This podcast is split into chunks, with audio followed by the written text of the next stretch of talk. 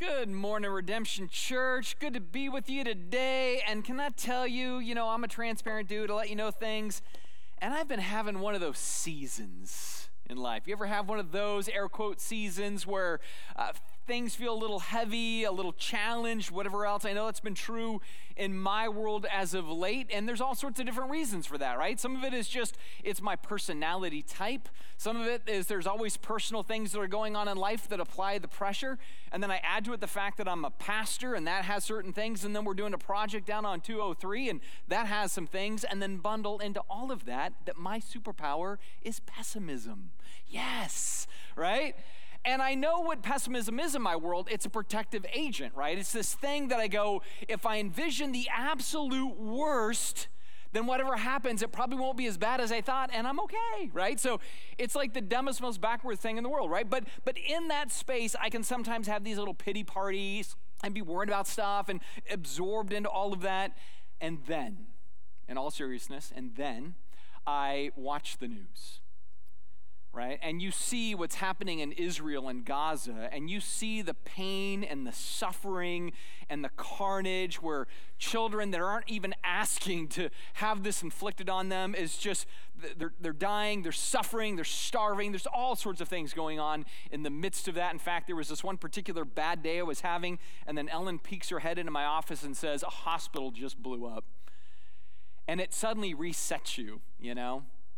And you realize that your first world problems are not that bad. In fact, if anything, I found myself throughout this week kind of going uh, like, I'm kind of ashamed uh, about some of the grief that I feel in my own heart about my own challenges and problems when I start to look at these grave, harsh, crushing things that are happening to other people. Now, I want to be clear that isn't to say that our first world problems aren't problems. It's just to say that so often I find that even some of the biggest challenges for me in my daily life just pale in comparison. And the real problem then for me then sometimes is way more this idea that says, you know what, my ideal isn't the ideal always. And my perception of how things should be, it's not going that way, and therefore I'm going to be a little sour about it. And all of that is tremendously broken. It's broken. In fact, even this week when I was watching the news, I would get irritated every time it would snap to, let's talk about the Speaker of the House stuff. I'm like, shut up, man. Like, that's as important as like all of this, this warfare and hatred and just human carnage. What this made me think about is the fact that what we know as human beings is that life isn't easy or convenient or carefree. It's just not and you see those markers in our world, and all the more it kind of grounds you in that truth, and it makes you think about the things that you are facing, and maybe from that, it makes you look at those things in a different light.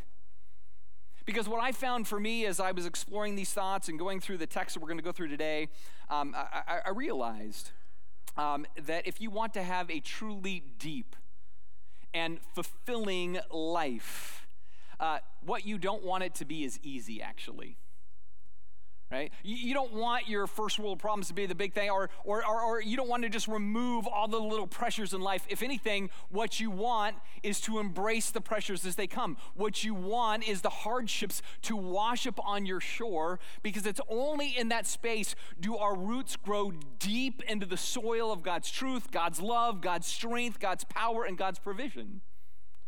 It's the weird anomaly that we knead testing, we knead hardship, we need pain, we need some levels of suffering in our own lives to press us and push us, and certainly at times to even pulverize us, to need out all of our selfishness, to need out all of our kind of faulty expectation, and from that to have God weld into us grit and selflessness and grace and dependence. In other words, what I thought about this week in my own life is that um, we don't grow when life is tepid. Uh, we only grow really when life is tested. And so instead of me complaining about the tests as they come, I need to embrace those tests because God wants to do something with those in me for His good, to push beyond the limits so that we find a new limit. So, with that, then, today's topic is all about that tests and faith and limits. It's the story of Abraham sacrificing Isaac, which is a very weird story, as we'll get into here in a minute. But as we do, I want to remind you that we have an app, and in the app, there are notes you can follow along with today because uh, there's a handful of things that we're going to be just racing through as quick as we can because there's a lot of density to the story and applications for us. But as we do, I also want to set us up with a moment of prayer here.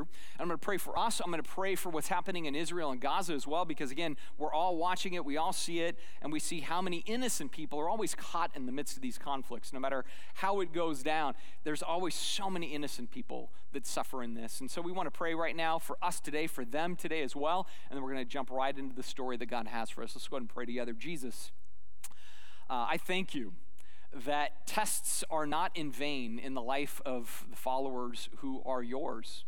That every test is an opportunity. Every test is designed to strengthen us, especially if we face it, if we pass it, and we come out the other side from it. Man, you do amazing things with that. We also know that sometimes we fail tests, and I thank you for your grace that forgives our failures in this life. Jesus, we also think about the failures of just the human condition that happen all around the world, and we certainly are seeing it now in the Middle East. And we pray for peace in that region. We pray for your grace to be shown. We pray for you to do things that are beyond human capacity.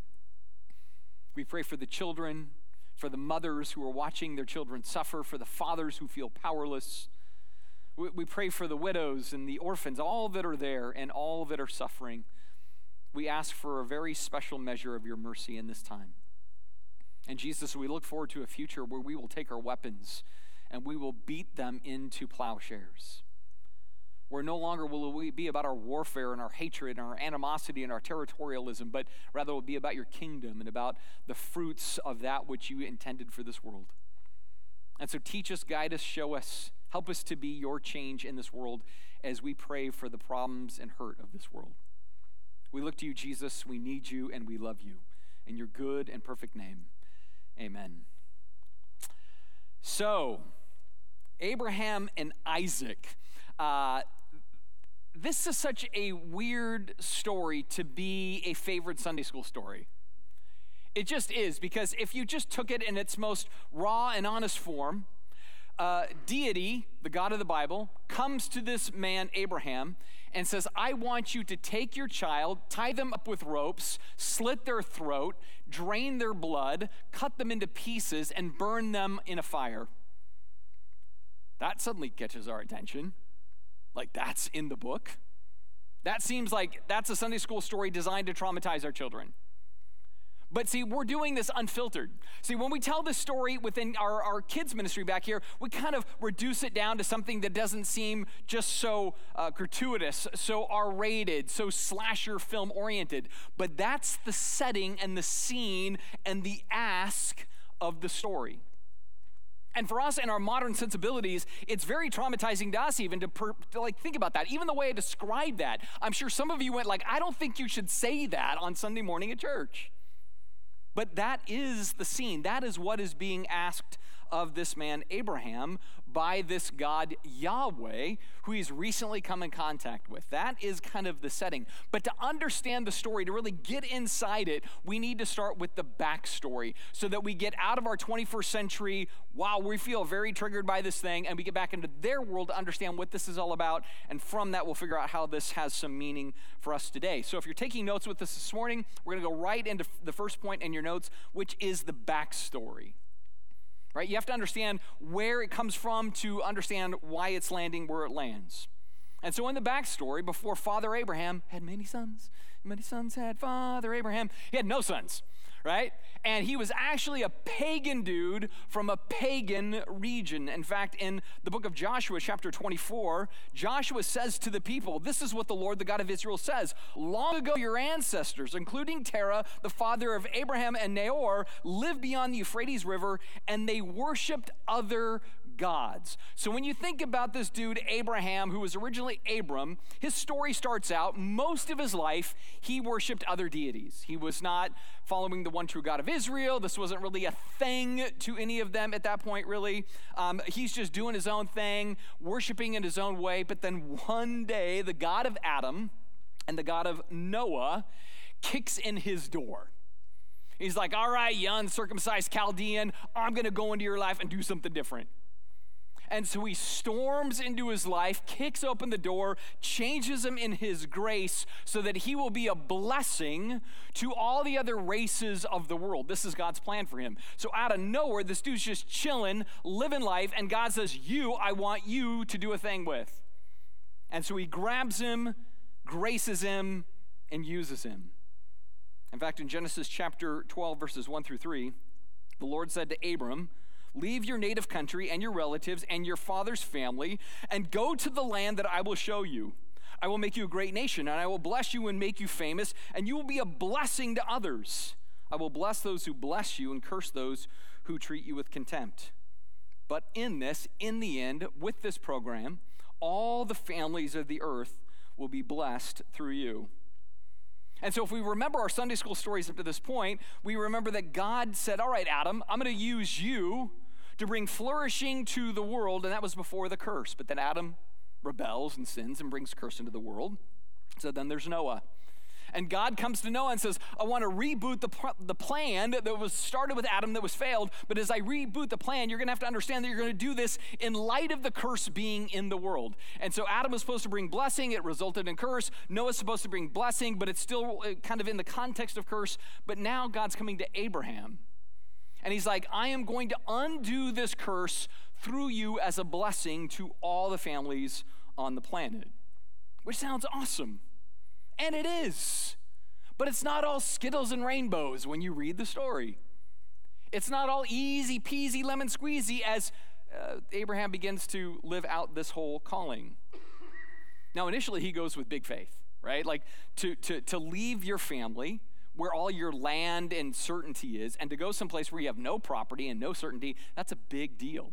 And so he takes that step, and at first we go like, "Yay, Abraham, you're right, dude, way to go!"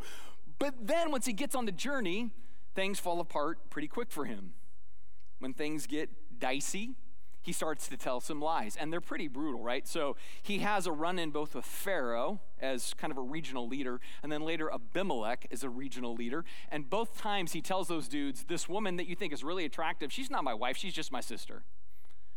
And what that is at its core, and this is going to sound gratuitous, but again, we can't teach these things in Sunday school. Um, he just sex traffics his wife, basically.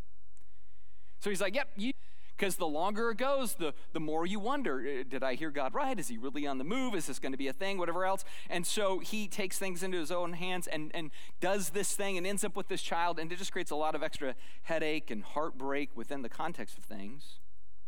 But eventually, after these miscues and missteps and bad decisions, eventually, at his centennial birthday, things begin to come together and from that, he's given another child. And this child is Isaac, right? So now Abraham has two sons. One is a son that God will protect, even though Abraham was taking things into his own hands. God's going to protect that one. But the other son, Isaac, is this son of promise. And that's the one that God is going to do this thing through. But he has these two boys. And so, in light of all of this, things finally begin to settle down. Now, it's not always the best in the story. So, one of the things that happens is uh, Abraham's wife, Sarah, gets a little catty about the maid, and she was the architect behind the whole thing of like, yeah, sleep with the maid, have a kid, right? But once she has a kid, then she's like, I hate the maid, get rid of her, and get rid of him too. She gives them the foot of fellowship, right? Out the door. And they are sent away. And then after that, Abraham's like, well, we still got this tension with Abimelech because they did that whole thing where I said you were my sister and you weren't, and that was bad, and I shouldn't have done it. But now we're going to do a treaty together. And so he gets a treaty with Abimelech, which is great, right? And then on top of this, he builds an altar to God, says, okay, I'm going to recalibrate my worship. I'm going to celebrate all that God has done. And at the end of Genesis chapter 21, it says, then he settled in for a long time right? Because chapter 22 is the story. But this leads us into that. And so, what we see in the collective is that by the end of this whole thing, mistakes are gone, pressures are off, praise is given, and retirement has begun. He's a hundred plus something, and life is smoothly sailing forward. But here's the other thing I've realized about all of this stuff it's usually when life is most comfortable, when you feel most at ease, like, I can breathe, I can stretch. That God goes all laffy taffy on you, man. And he decides he's to put you in the paddle and he's to stretch you inside and out. Because comfort is not always best for our soul. We love it, we want it, But God's like, ah, that's not where I can really grow you in it. Because again, as I was saying at the beginning, there are certain truths about our character, about our virtue, and about our faith that the only way forward with it is it must be forged. It can't be fluffed right? Nobody is fluffed into deeper faith. I know we think we are, right? Sometimes we go to like a concert or a mega church and there's all this like hype, upbeat coolness. You're like, yeah, my faith is on fire until like three days later when something bad happens. And you're like, oh, I don't know what I'm going to do. But it's in that I don't know what to do space where then faith is really forged because faith can't be fluffed. That takes us into Genesis 22 and the story, which is the second point in your notes. The backstory is Abraham is a pagan, and God brings him into a purpose.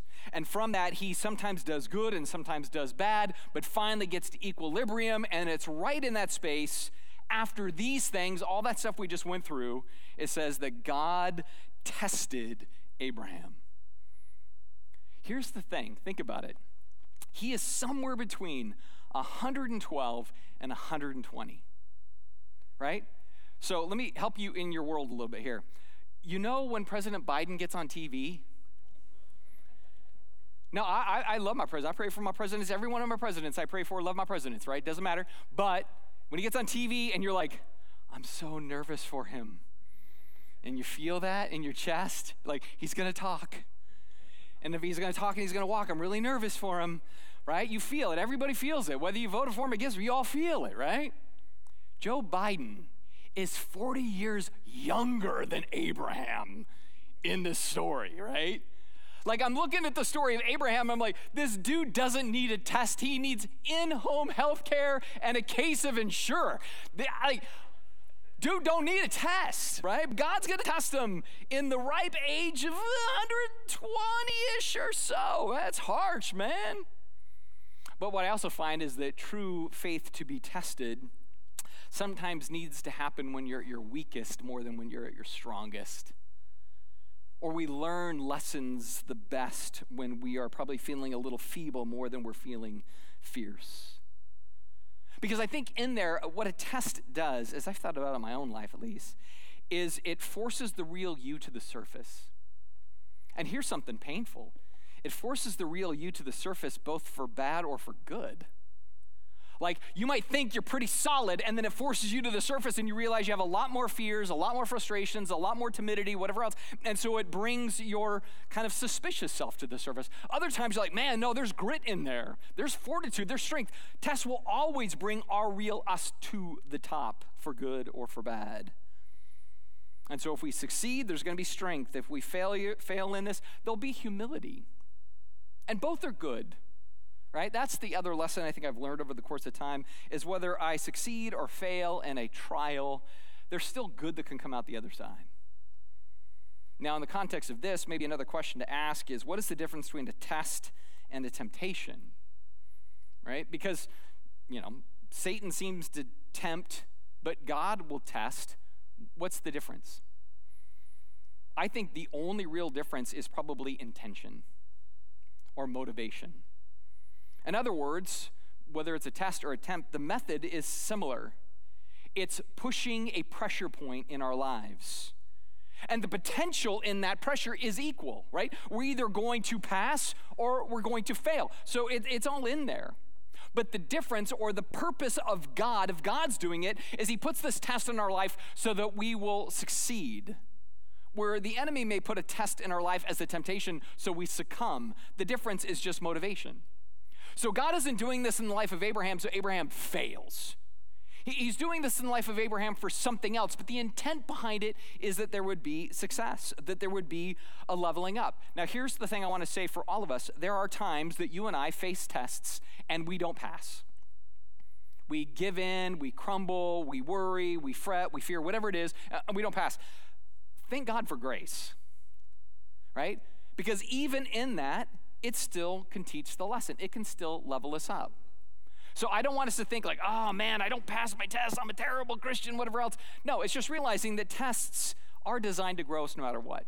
But when we lean into them and we pass the tests, man, you level up in a whole new way, right? And here's the thing I think at the core of a test. I'm going to see if I can define what a test is really doing. um, it's verifying that your beliefs are so true that you act on those beliefs with your behaviors. I'm going to say that again.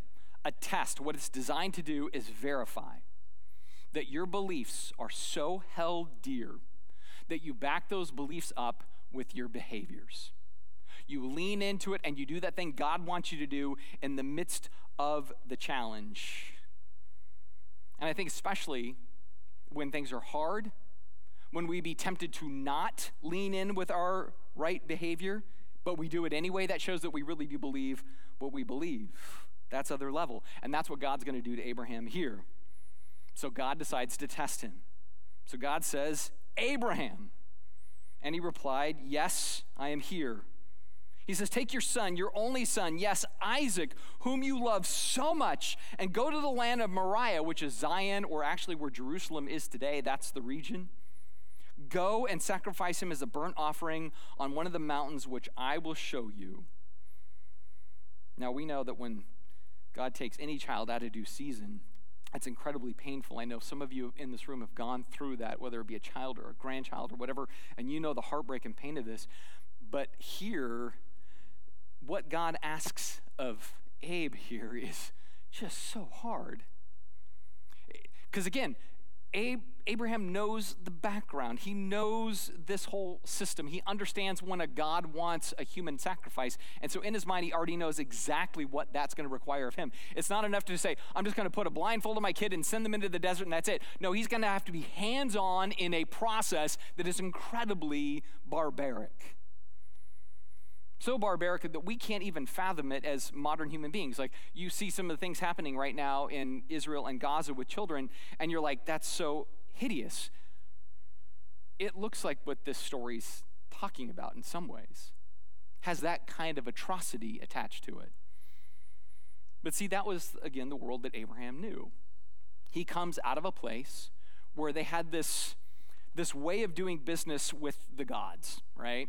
And, and, so basically, the pagan religious systems had this idea that says, you know what, the gods are giving you fertility. They give you crops, they open the womb, and all they ask in return is on occasion to give a, a newborn offspring back to the gods by way of a sacrifice. This is the way the, the, the good of the many is outweighed by kind of the suffering of the one. So if this one suffers, well, it's going to bring fertility to all. And so when Abraham hears his God say this, it's not shocking to him. It may be shocking that God's never brought this up yet. It's certainly shocking in light of the fact that this is his only remaining heir, and we'll get into that in a minute.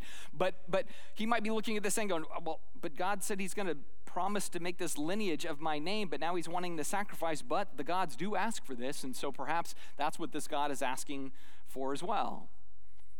In that sense, it's not super shocking. Not for him. For us, it is. For him, it's not. But there's also something in the story here that gets lost a little bit in English translation. The tone gets a little forsaken as we translate this little section. And that is the fact that what God does here is he doesn't issue a command. He doesn't say, Abraham, take your son and sacrifice him. Actually, in Hebrew, it's a request. Abraham, are you willing? Would you take your son Isaac and sacrifice him? Which to me makes it an even harder test because there's an escape clause in the story, right? Like, if you're given an option, God's like, hey, Matt, are you willing to do this thing? If it's something that's super sacrificial for me, I might be like, you asked a favor, and I'm going to say no because that's just too far, right? So God is kind of asking something of Abraham, but he's not commanding something of Abraham. So Abraham's going to have to work through that. The other thing about this, though, I think is interesting, is the fact that uh, Isaac isn't his only son. There is Ishmael, right? That's actually technically his firstborn. So he's got two kids. But in reality, what's he done? He severed that relationship right? Because his wife was catty, because there was things, because he was impetuous. He sends off his first son. That relationship is no more. The bridge is burned. All he's left with is this other son, and now he has to think about this other son being sacrificed, right? That's pretty heavy. That's what's going on in part, right?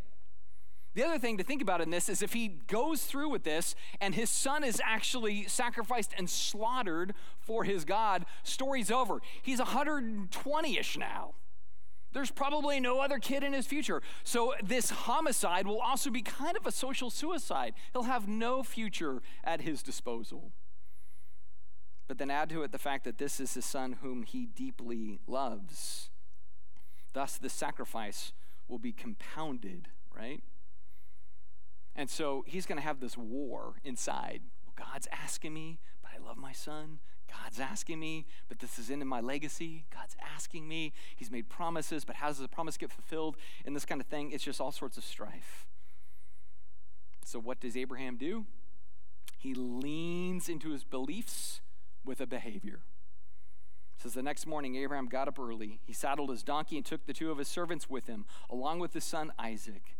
Then he chopped wood for a fire for a burnt offering and set out for the place that God had told him about. You probably don't see it there, but there's a certain level of um, like wonky order. Like he's just kind of dazed and confused. Like you should chop the wood, then saddle the donkey, then get your son, then get your servants and go. But he's like kind of doing stuff and saddling and getting, and oh, I forgot the wood. And I mean, I can appreciate that just in the humanness as a father. But then they set out, and day one is probably very hushed, and day two is probably very heavy. But then on the third day of their journey, Abraham looked up and saw the place in the distance. Stay here with the donkey, Abraham told the servants. The boy and I will travel a little further. We will worship there, and then we will come right back.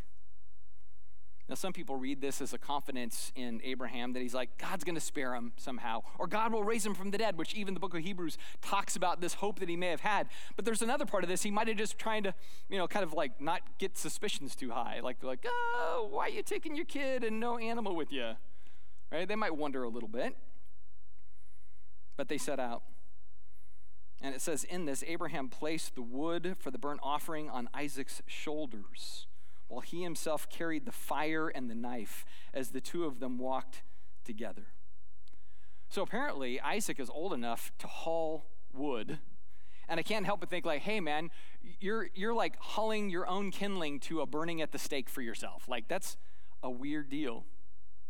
But then his father has to carry the fire and the knife, the two means by which he will kill, drain, dismember, and burn his son and then both are walking together. Normally, a father leads a son into a prosperous future, but here this father is leading his son into a potential doom.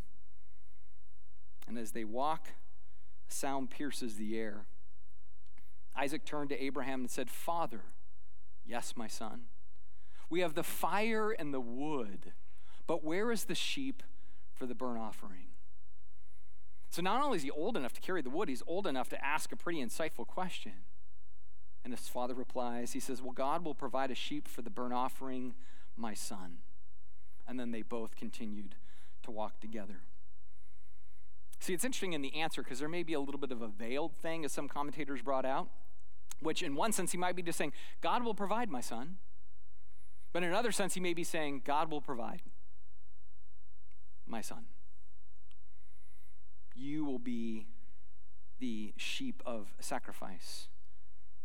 Either way, they continued both in union and isolation, right? It's like, how do you really talk about this? How do you process this when you're kind of keeping some of this from your son anyway? So he just has to bear this burden in his own heart. So finally, it says, when they arrived at the place where God had told him to go, Abraham built an altar and arranged the wood. And the other occurrences in the book of Genesis, when an altar is built, it's built after God's promise has been fulfilled.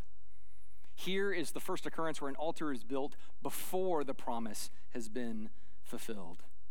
Which is wild, even to think that not only has the promise not been fulfilled, this event is threatening the very essence of the promise.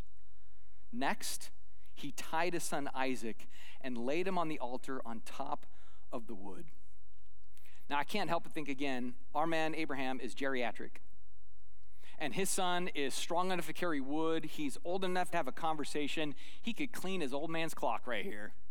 As soon as his dad's like, all right, uh, let's put some ropes on you, I'd be like, okay, fella. I see what's going on here. I played along till I found out dad's crazy, right? Like, I can see that. But, but actually, I think it reveals something about Isaac that he is trusting his father. as his father is trusting his God. So he's going along with this somehow in his own type of faith. And with drama, the next couple words says, and Abraham. And Abraham. It's like this what is going to happen next? And see, when I see that, and Abraham, it's this profound moment of the test. It's the test. It's, it's the thing we all actually face, which is all right, you got beliefs, bro. You say you trust God. Now we're going to see if your behavior matches your belief or if your belief is just sentimental, if it's just kind of platitude, if it's pie in the sky idealism, or are you going to apply what it is you say you believe? Now, as Abraham is doing something, we're going to pause the story. We're going to leave the sandals of Abraham for a minute. We're going to get into your Skechers for a minute, all right? Our shoes in this world, because here's what this comes down to it is the test of faith. It's ultimately the test of all faith, right? We all face different tests, and tests are designed to strengthen our faith. And that's why, again, earlier I was talking about testing and pressure and everything else, because again, we have to be willing to embrace these as healthy variables in our life because in the context of Christian faith, a test is an accelerated learning program. All right? It, it just is. In fact, going into James chapter 1, says, Dear brothers and sisters, when troubles of any kind come your way, consider it an opportunity for great joy. I don't want to do that. That's a dumb idea right from the beginning. But I get his point. For you know that when your faith is tested, your endurance has a chance to grow. So let it grow. Don't fight it, embrace it, right? For when your endurance is fully developed, you will be perfect and complete, needing nothing. Now, often when we read this, we see this as more trials or hardships that just sort of come into our life. But as I'm trying to advocate, I actually think one of the greatest trials and tests that we face is when we know what this tells us to do. And we need to do what it tells us to do in any given event. And in that moment, when we're trying to decide, do I do what God wants me to do or do I do my own thing? That's the ultimate test. In other words, obeying God's commands is a test. And this is why, you know, as you get to know me more and more, it's why I make such a big deal about the Sermon on the Mount, the Sermon on the Plain, and Paul's definition of love in 1 Corinthians 13, because I find that the real test of faith when it comes to obedience is obeying the hard to do stuff. That's the real test. Like, there's easy stuff, man. Like, okay, uh, Matt, don't cheat on your wife. That's easy. Go to church, read your Bible, pray, easy right? Uh, Matt, tell the truth. Trust me, I do that to a fault. That gets me in trouble often. That's not hard, right? There's a bunch of stuff in the Bible where I go, that's not obedience. I just agree with it. That doesn't even take work. But when I get into the Sermon on the Mount, for example, oh, that stuff becomes hard. Suddenly it's like, oh, when you have a relational breakdown, you got to go and repair it. If somebody's wronged you, but they ask for forgiveness, you've got to forgive them. Oh, and why I like to judge other people and check out the specks in their eye, instead I got to have self judgment and worry about the plank sticking out of my own face as a hypocrite. Or if I have an enemy that doesn't want me to succeed, doesn't want my good in life, wants me to be cursed in some way, I have to bless them, do good to them, pray for them. Somebody strikes me, I'm not supposed to strike back. If somebody sues me, I pay them double what they sued me for. That's, that's ridiculous, man. Or even Jesus saying, Why are you worrying about your 401k? Why are you worrying about the economy? Why are you worrying about your money? Why are you worrying about your paycheck? You should worry about the kingdom and its righteousness. Money should not be your worry. Money is a God if that's your worry. You should focus on your God and not your money. Like all these things that he says are about love or about persecution. When you're persecuted, leap for joy, right? Uh, like be happy about that. Like all of it just seems so crazy. But see, what I love about that kind of stuff is that, again, it reminds me that defending the truthfulness of this book is an easy thing to do. To live its truthfulness in hard seasons, that's a challenge. That's a test. And see, that's the test that we want to be thinking about. It's trust in uncomfortable actions. Because here's the thing if you're taking notes faith is to be proven, not simply professed.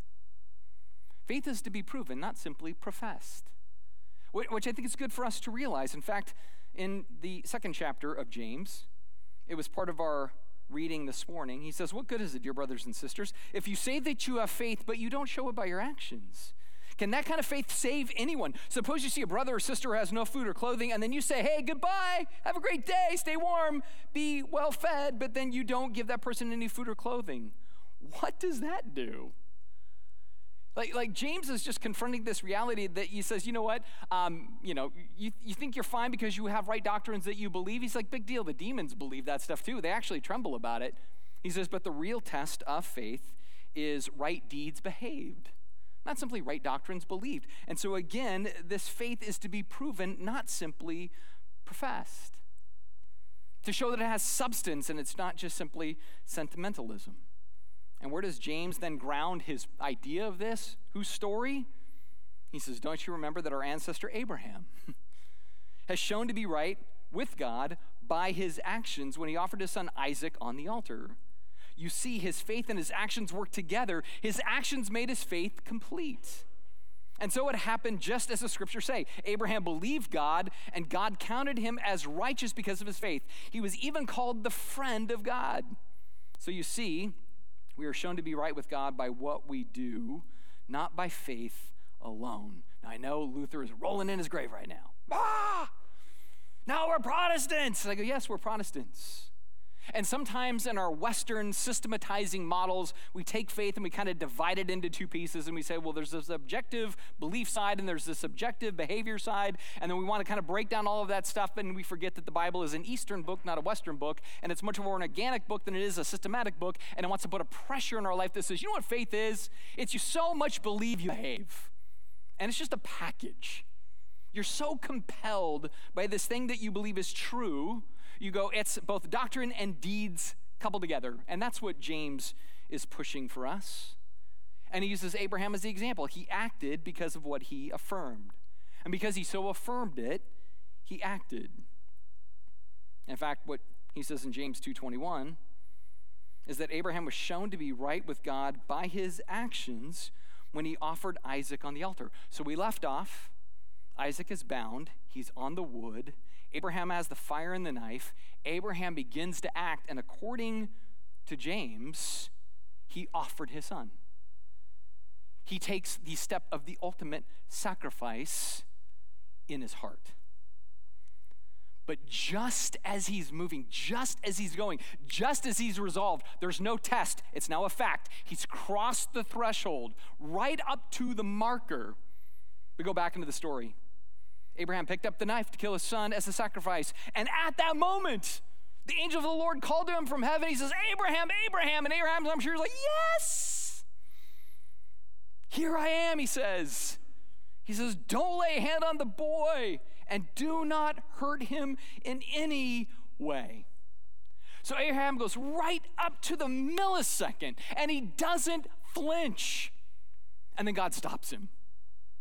And I can't help but read that part of the story and go, how many times does God get us right up to the brink, but we flinch? Or maybe we go, oh, the ask is too big. I don't have to worry about the flinch. I'll just never take the step to begin with. We'll never pack up the donkey and go trotting out for three days. Right? That's always going to be the great question that we have to wrestle with because it is very easy to co opt faith with fear, with doubt, with worry, control, reaction, tangible solution, fight or flight, you name it, we often could subvert our steps of growth when it comes to faith. But here, man, Abraham is given a really challenging test and really leans in his behavior with his belief, has action connected to his affirmation. Now, what's interesting about this story, aside from that, is there's another layer. And this layer is going to be a little bit more uncomfortable for us in some ways, right? Um, because it doesn't fit our nice, tidy theology again, which I think is kind of okay. Because in the book of Genesis, we've already had this, right? We've already been given descriptions of God within Genesis where, like, he inquires of where people are hiding. Or we see that he regrets the creation of humanity, or he's sorry about where the project has led. And we're going to see another uncomfortable thing as far as this story here. Maybe to lead it, I'll ask the question um, who is this test for? In the story, who is this test for? You might go, well, the test was for Abraham to prove his faith. Or maybe you'd say the test was for Isaac to prove the faith of his father. But what does the story actually say? The angel says, Don't lay a hand on the boy and do not harm in any way, for now I know that you truly fear God. You have not withheld from me your son, your only son. That's tricky, right? It seems that this test was for God. I didn't write it. Certainly not the way I would have written it. I would say, see now, Abraham, you know your faith.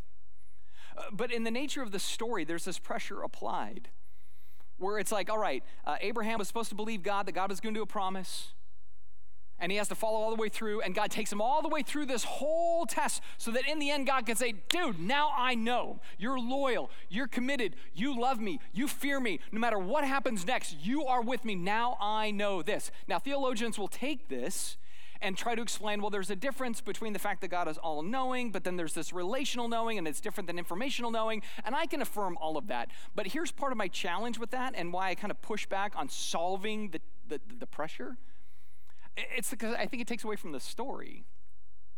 I think part of what we're to walk away with in this story is to go, you know what? We too should have this sense of, I want to prove to God I'm loyal. I want God to be able to say of Matt Boswell's life, now I know, Matt, when you're facing this challenge and you feel doubt, but you lean in faith anyway, when you have beliefs, but you reinforce those with behavior, now I know you really do believe this. Like, I think that's a healthy thing. I think that's partly how God wants us to understand this. And this is no different than when I think about my wife, Ellen, right? Like every day I tell her I love her. Every day, like probably multiple times a day. You ask her, she'll tell you I say that. But you don't want to know when it really kind of sings in her and she really knows it? It's when I prove it. It's easy to say, I love you. But when I prove it in acts that may even be hard for me to do, or uncomfortable for me, but I want her to know I really, really love her. That's when she goes, Now I know you really love me. Sweat equity is really superior to lip service, right? And that's what's happening in this story here. Thus, as Abraham has provided a proof of his faith, so God will now provide Abraham with a proof of his promise. And so God stops Abraham, and then Abraham looked up and he saw a ram caught by its horns in a thicket. So he took the ram and sacrificed it as a burnt offering in the place of his son. And then Abraham named that place, The Lord will provide. And to this day, people still use that name as a proverb. On the mountain of the Lord, it will be provided.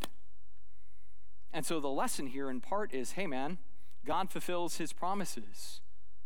And this is why, all the more, we want to make sure that as we think about his promises, they're not just belief, but we reinforce our belief with our behaviors. We so trust God's promise, we live in accordance with what it is he calls us to do to fulfill that promise in the world. The other thing about this story, though, and I think about the first listeners, Israelites coming out of Egypt, having all this other doctrine that's corrupted, and of those ideas, the idea that you must sacrifice your children to have a fruitful future and now God says, you know what? Remember that Abraham story? And you thought it was going the way of all the other gods, and at the last second I stopped it? Here's why I don't want human sacrifice as a means of protecting your future. I want you to trust me in faithfulness as I lead you into a fruitful future. From this, God then reinforces his promise. The angel of the Lord called again to Abraham from heaven, and he says, This is what the Lord says Because you've obeyed me and have not withheld your son, your only son, I will swear by my name that I will certainly bless you. I will multiply your descendants beyond number like the stars of the sky and the sands of the seashore. Your descendants will conquer the cities of their enemies, and through your descendants, all the nations of the earth will be blessed, all because you have obeyed me. You believed me, and you behaved in accordance with that, and now I will bless you. Now, on the surface of this, this looks like it's just a promise for the Israelites. But then, like a thousand plus years after Moses writes the story, Paul writes this. He says in Galatians chapter 3 the scriptures look forward to this time when God would make the Gentiles right in his sight because of their faith. God proclaimed his good news to Abraham long before when he said, All the nations will be blessed through you. So he says, All who put their faith in Christ share the same blessing of Abraham that he received because of his faith.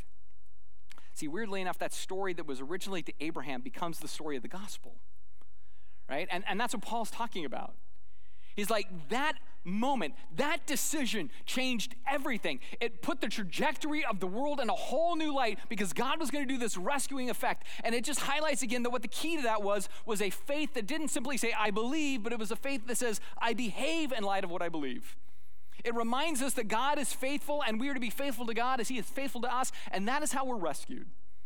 But the other thing about the story that comes out is the fact that, you know what? There was another one and only son who came and did what that son was not meant to do. Isaac was not meant to save us. Abraham was meant to believe God with his son for something that was going to come in the future. And that is the other one. In the book of Romans, chapter 8, Paul talks about suffering in this life, and God's going to reward us for suffering. And then he concludes with this. He says, What should we say about such wonderful things as these? If God is for us, who can ever be against us? Since he did not spare his own son, but gave him up for us all, won't he also give us everything else? See, whereas Isaac was spared, Jesus was sacrificed. And where God provided a substitute for Abraham, God was the substitute in Christ. And where Isaac went up the hill, hill with, with Abraham and came back down, Jesus simply went up the hill and the, he, he died a criminal's death. He died a sinner's death to forgive you, to give his life to you and for you, to expunge your sin and death, and to export his life and righteousness into your life.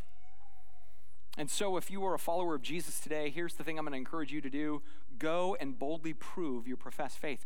Jesus has done a work in you, so go and do great work for him. Not because you earn salvation, not because you're having to impress God, but rather you say, God, I love you so much. I want to prove my love and loyalty to you, so I do these things. Now, maybe if you're in the room today and you're not a Christian or you're watching online and you're not a follower of Jesus, today it's a little bit different, which is you have an opportunity to become a follower. To say, Jesus, I want to follow you because of what you've done for me. You gave your life for me and to me so that I might have life through you. Right now, we're just going to go ahead and pray. I want to encourage you to bow your heads and close your eyes. And for those who may be thinking, like, yeah, I, I want to start that relationship with Jesus, that's a prayer away for you. You say, Jesus, I've sinned. I've fallen short of every standard you have, but I know you have grace for me. I know you died for me. I know you came to life again to give me life with you, and I want that. I confess my sin. I bow my knee to you, and I follow you. You make it your prayer and your way, He hears you. And then for the rest of us, man, we have been given so much. And in that, we have what we need even for the test of life so that our faith can level up. And so, Jesus, I pray that we will weather well, that we will test well, that we will stand well, that we will trust well, that we will look to you well, and we will trust in all that you have come our way, that it is for our good. We thank you for your grace and your provision. In your good name, amen.